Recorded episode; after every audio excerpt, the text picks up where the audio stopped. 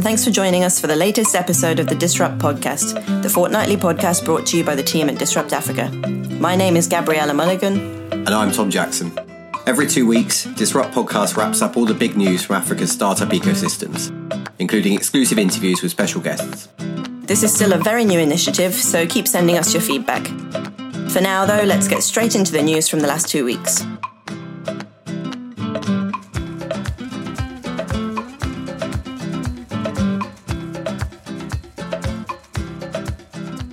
African startups continue to carry the fight to COVID 19, developing solutions to tackle the crisis and its associated effects. Ethiopian edtech startup Accelerated has launched a coaching program for parents on Telegram to help them adapt to the new reality of homeschooling. South African startup Kenai, which uses facial recognition tech to transform the way companies manage people entering their buildings, now helps businesses screen employees for the virus.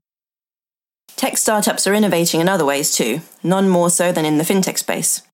Nigerian data science startup Voyance has launched Sigma, a fraud monitoring platform for fintech companies that aggregates data in order to block fraudsters. Another Nigerian fintech, Carbon, rolled out its Express service, allowing its customers to access its services from within whatever app they're using. It was a fortnight of bumper funding for African startups, with 70% of last year's total funding figure now having been raked in within the first five months of 2020. South Africa has been leading the way of late, with several standout rounds. Agri-tech startup Aerobotics raised $5.5 million from Naspers Foundry. Mobile gaming startup Carry1st secured seed funding worth 2.5 million. and employee engagement company Wyzetalk banked a multi-million euro investment. EdTech startup Siafunda also raised, as did three fintech startups, Comparasure, Peach Payments, and Inclusivity Solutions. More from the latter later. South African startups received further good news with the announcement that Silicon Valley based VC firm Plug and Play will open its first African office in Johannesburg later this year. There was major funding news elsewhere too. Ghanaian e-health company mPharma banked $17 million, while Kenyan startups Apollo Agriculture, Access Afia, and Market Force closed their own rounds. Nairobi based healthcare incubator and investor Villgro Kenya has invested a total of $90,000 into Kenyan startup The Pathology Network and Uganda's Clinic Pesa while Nigerian startups Tambua Health, Brass, and Funneljoy secured investment from early stage fund Ventures platform. Eight Tunisian startups, meanwhile, took home $65,000 each after taking part in the Flat6Labs Tunis Accelerator program. Last but not least, Uganda solar startup One Lamp and Egyptian hardware startup Interact Labs secured funding commitments after taking part in the Zoom based Shark Tank type pitching initiative, The Nest. Tom caught up with Jim Chu, founder of The Nest, to hear more.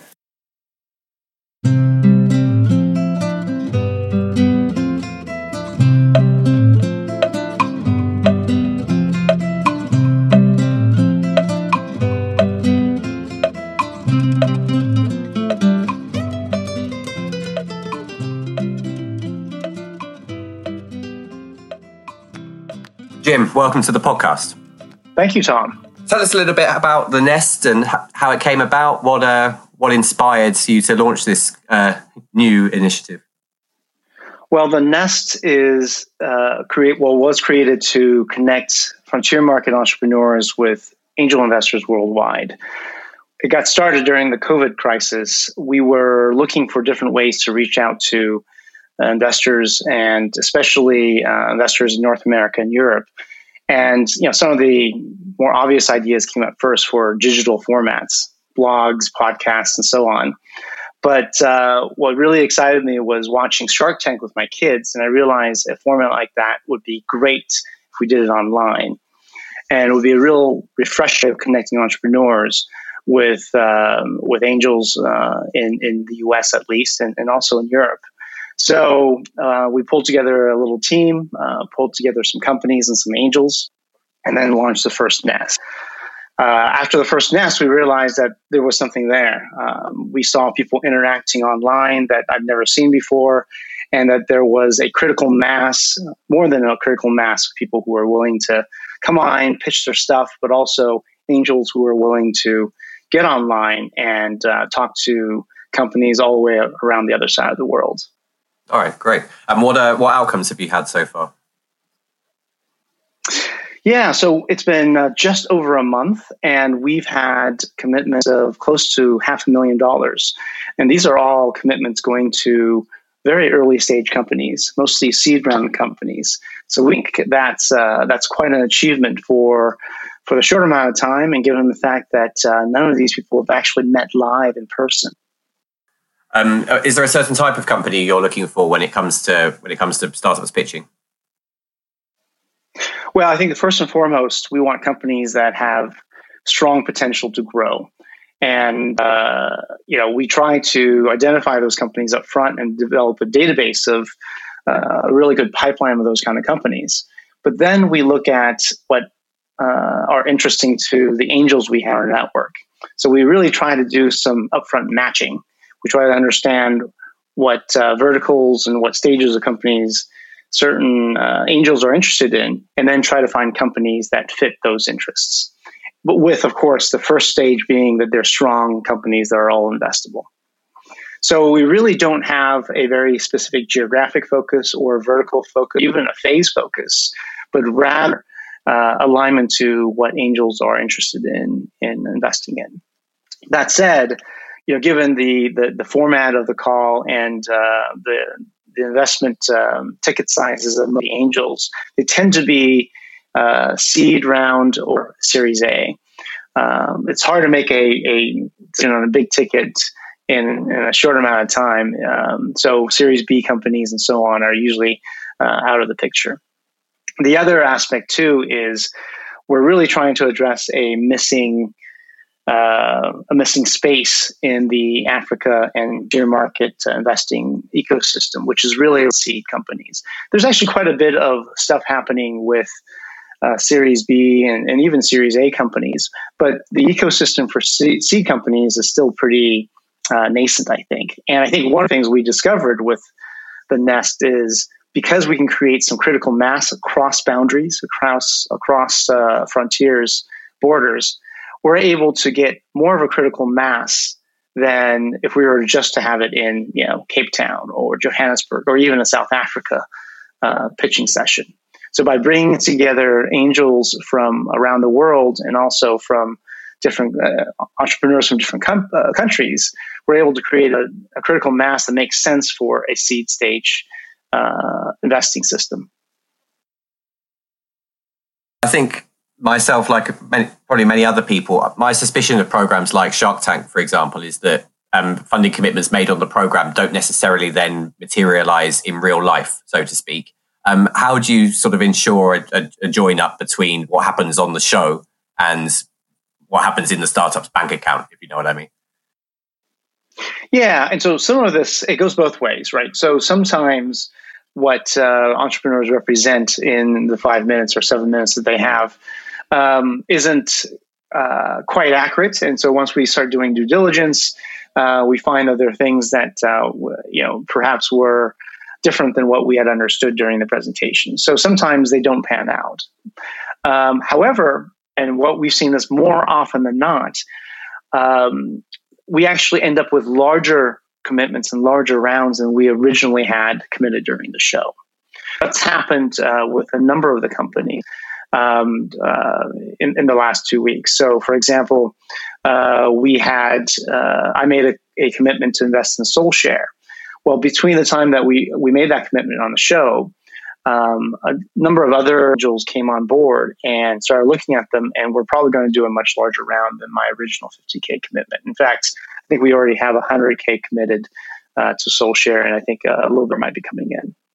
Since this COVID crisis began, uh, a lot of a lot more things are happening on platforms like Zoom and Teams and Meet than perhaps had gone on before, and people are sort of figuring out how to use these platforms. How do you go about managing a Zoom, a Zoom call that has three startups pitching to three different investors with potentially hundreds of people listening in?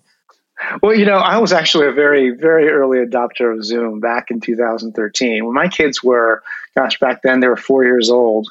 I found a great feature in Zoom where uh, they love their iPads. And so we would actually draw together. So real time drawing at this time. And they loved it. And so I was on Zoom very early on with my kids. I ran my board meetings with Zoom. Um, so ever since 2015 or so, I've been a, a, a, big advocate of Zoom. And so it wasn't difficult for me to say, okay, well, these are the features that I know Zoom can do. I can record, I can create an interactive form with a chat box, I can mute people all at once.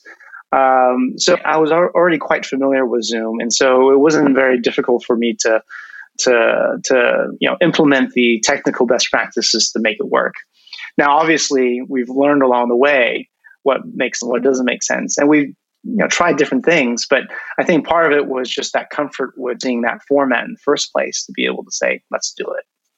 So good for you. I think anyone that's done an interview of Disrupt Africa in the last few weeks will be fully aware that I am not very good at managing a Zoom call. Uh, so it sounds like you're handling much better. Um, in general, how do you ensure quality on the Nest, on the startup side and on the investor side?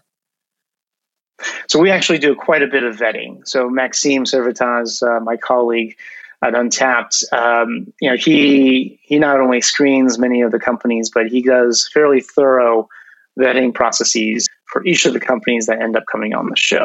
So, you know, even though the application process is very easy, it's uh, you, know, you send a 30 to 60 second uh, video via WhatsApp to a number. Uh, we actually then vet uh, in quite a bit of detail uh, each of the companies before they actually come on. So we want to make sure that, first of all, that the entrepreneurs can present and can do a, a good job of presenting online on Zoom. So we, for example, have a technical call prior to the actual call to make sure that everything works on their end. Um, but we also obviously make sure that the companies are interesting and investable. And so there's actually quite a bit of work in the background prior to each call um, before the entrepreneurs come on. So, you know, one of the other things is we, we try not to make this too polished because if it's too polished, you know, it becomes a TV show. And that's not what this is. This is an interactive forum.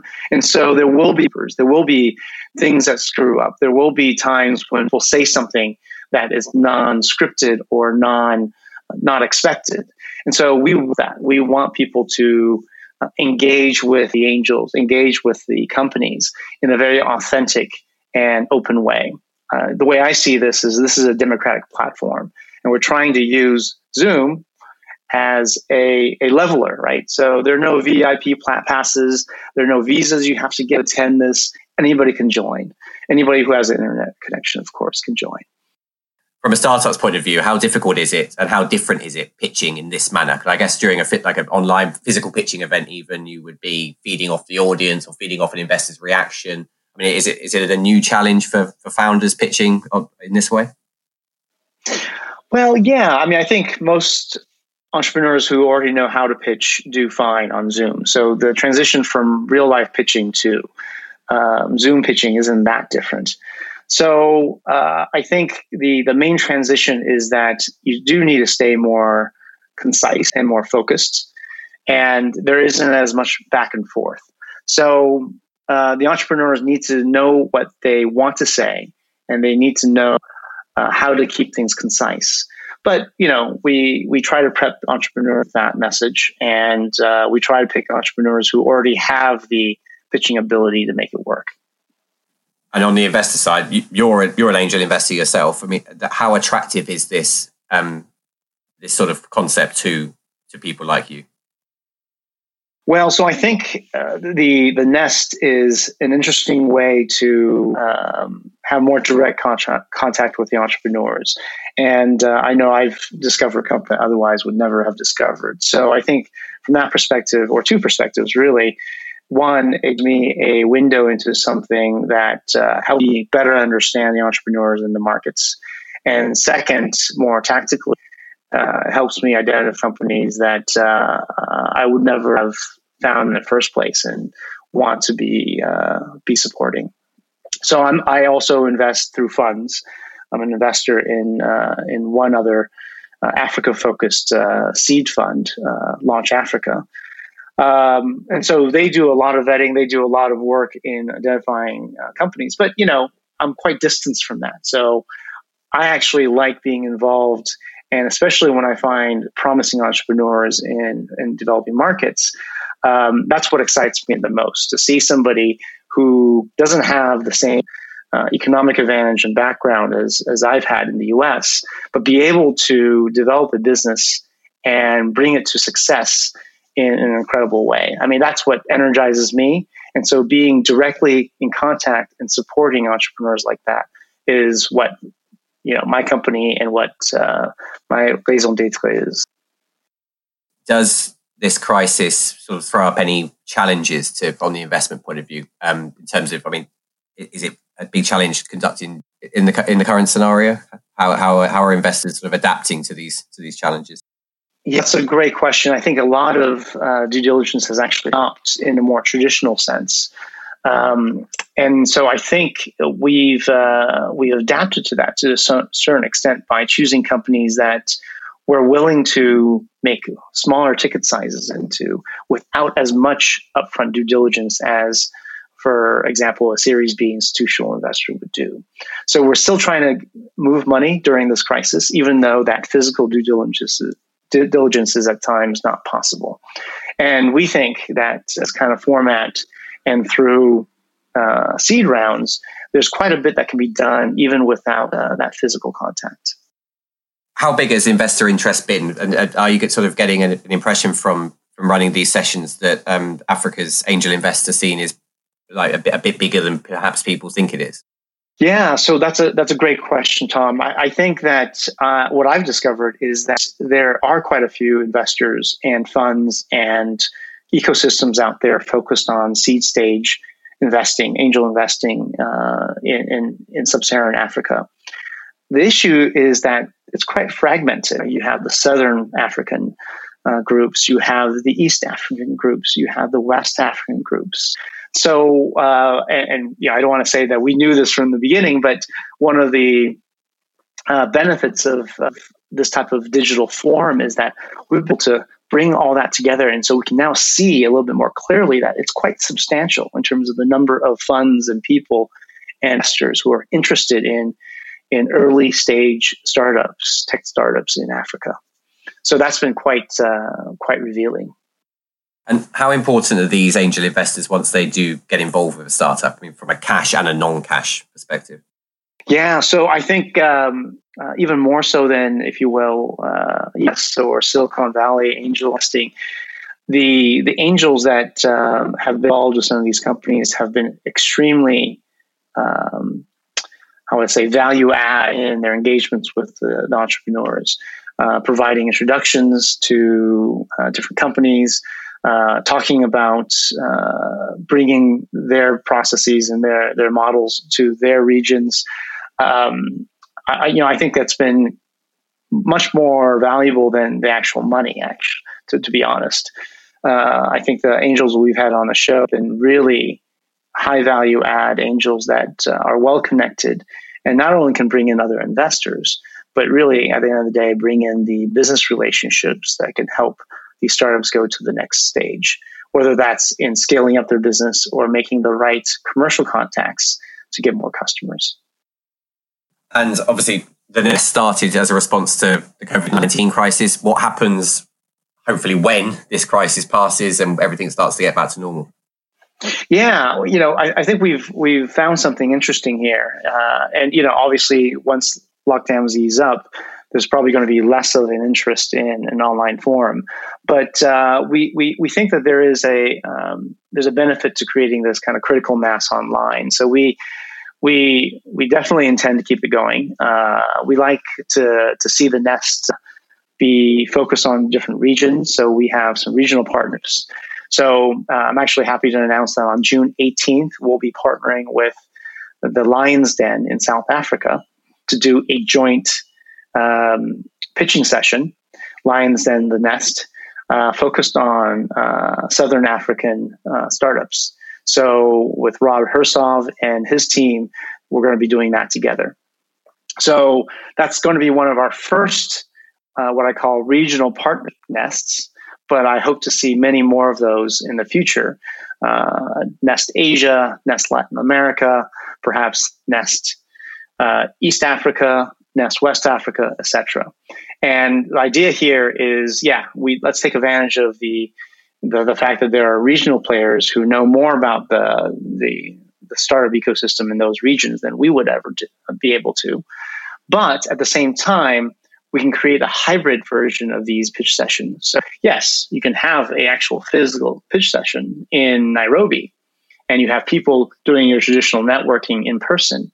But then there's a connection virtually via Zoom with a much more uh, global audience. So you can have the benefits of both worlds. You can have that local touch and access and the critical mass that you get from a cross regional global approach.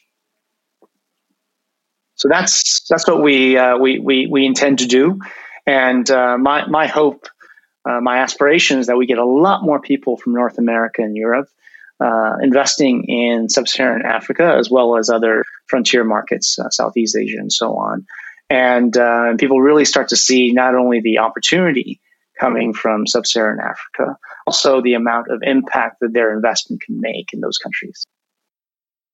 Thank you very much for giving us this interesting initiative. Good luck with for the future, and uh, thank you for joining us on the podcast.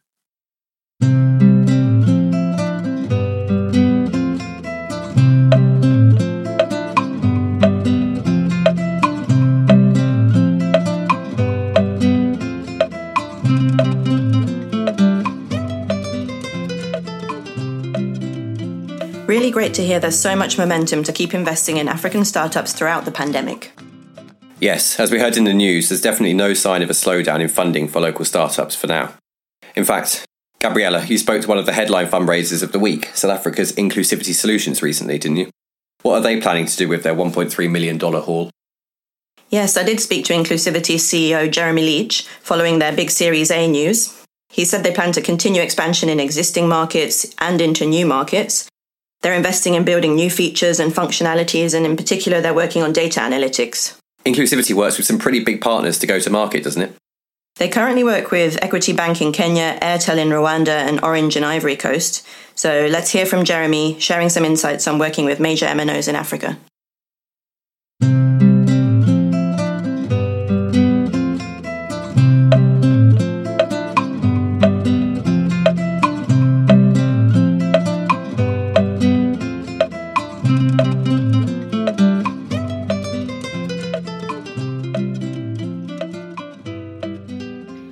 Your model is based on partnerships with mobile network operators. Why does that work well for insurance products in Africa?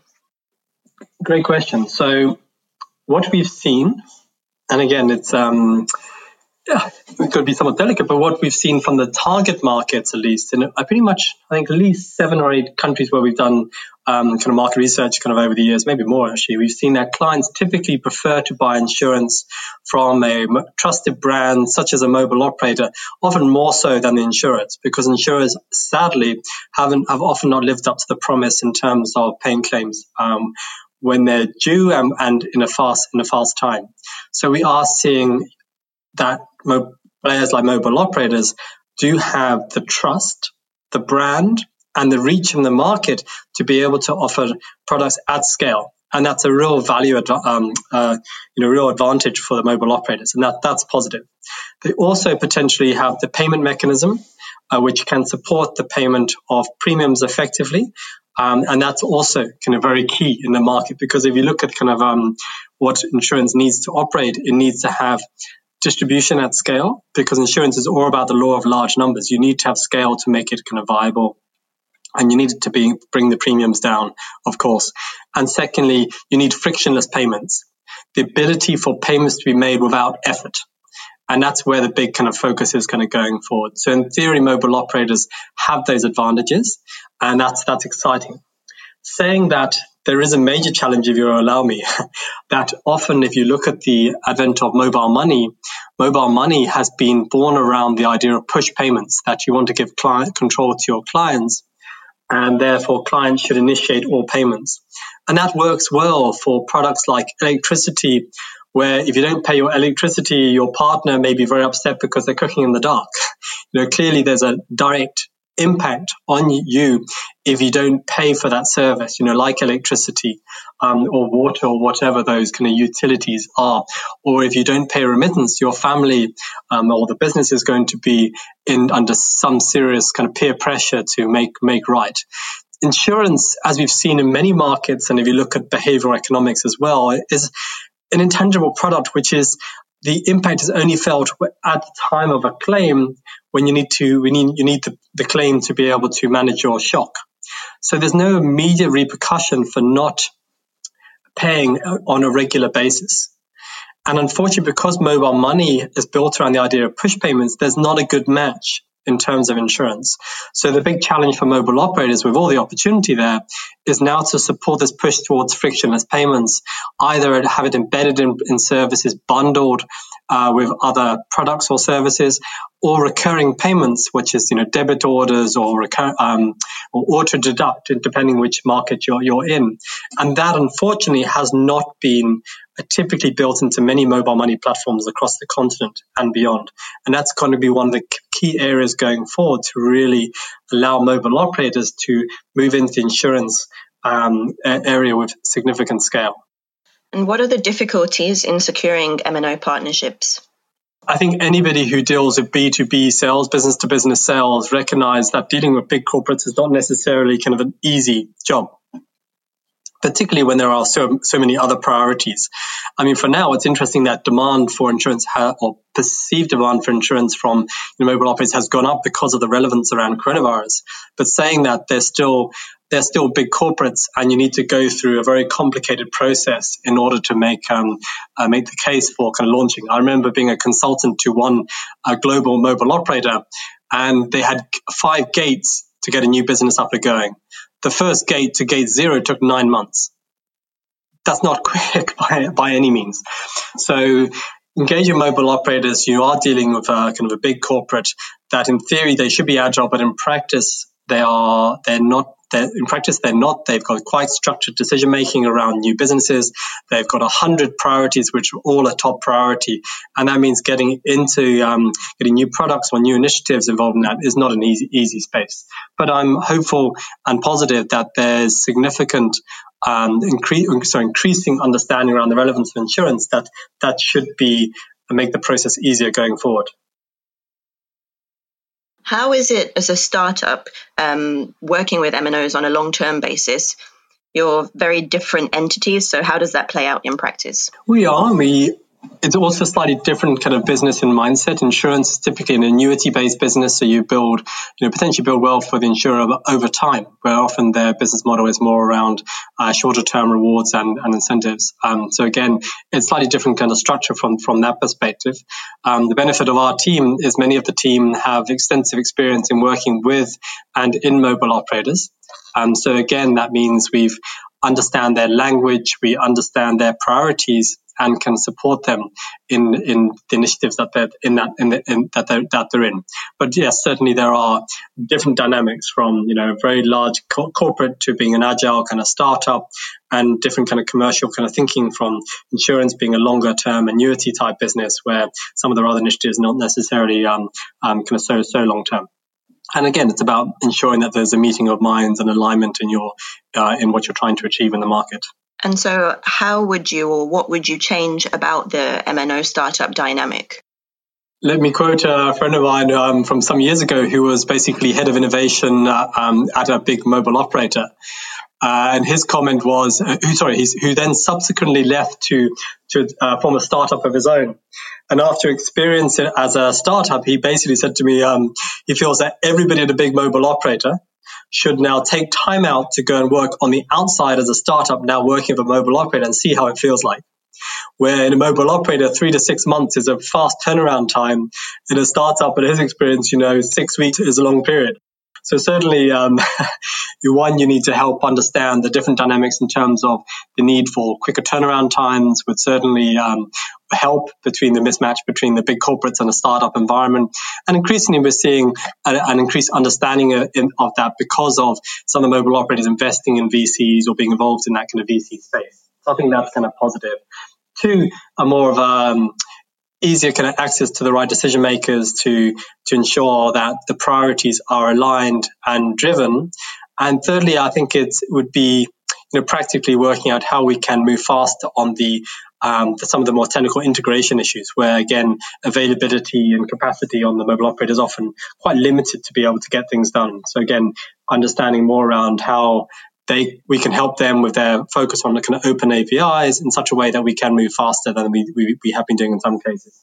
Because again, I think while we we have a the big hype around open APIs, in practice, those APIs are not so open and still require quite a lot of um, active handholding from the partners.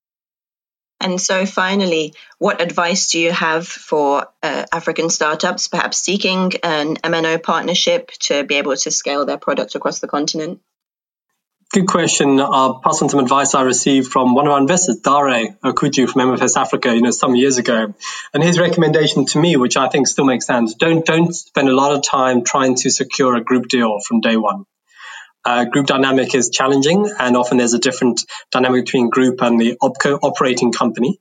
Um, generally, if you want to get something going well in a market, you need to secure one operating company, get that working well. Once it's working well on one operating company, OPCO, then you'll be able to start spinning out across other OPCOs as the CEOs talk and engage, and that will allow you to to to learn fast, to to basically secure more deals, and then that will allow you to go to group.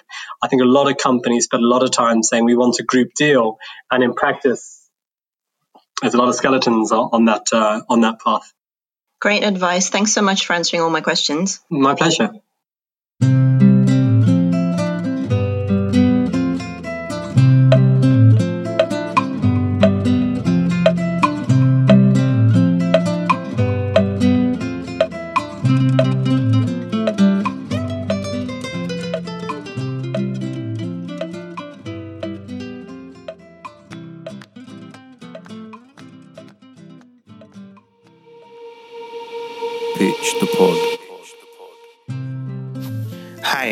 Simon. Our business Cashback app is a mobile couponing app that consumer good companies in Kenya use to reward their consumers with cashback via M-Pesa. Consumers buy promoted goods from their favorite retailers and then scan the receipts into the app and get real cashback. The app helps FMCGs to deploy promos very fast, grow sales, and also get consumer insights. The retail market in Kenya is big, 18 billion to be exact, and it's growing at 6% per annum. So it's a it's a good opportunity. We are live in Cleanshelf Supermarket, one of the largest in Kenya. We have 2,500 downloads. We've signed up our first FMCG customer, PZ Cussons, and two more are coming on board this month. We've also partnered with Ipsos, the global market research firm, to deliver paid service to manage their consumer panels in East Africa using the app please email me on simon.ngigi at cashbackmobileapp.com and download the app from Google Play and test it out. Thank you. That's it for the latest episode of Disrupt Podcast. We hope you enjoyed it. Tell your friends and colleagues to check out Disrupt Podcast on their favorite podcasting platform, and we'll see you again next time. In the meantime, stay safe. Bye. Bye.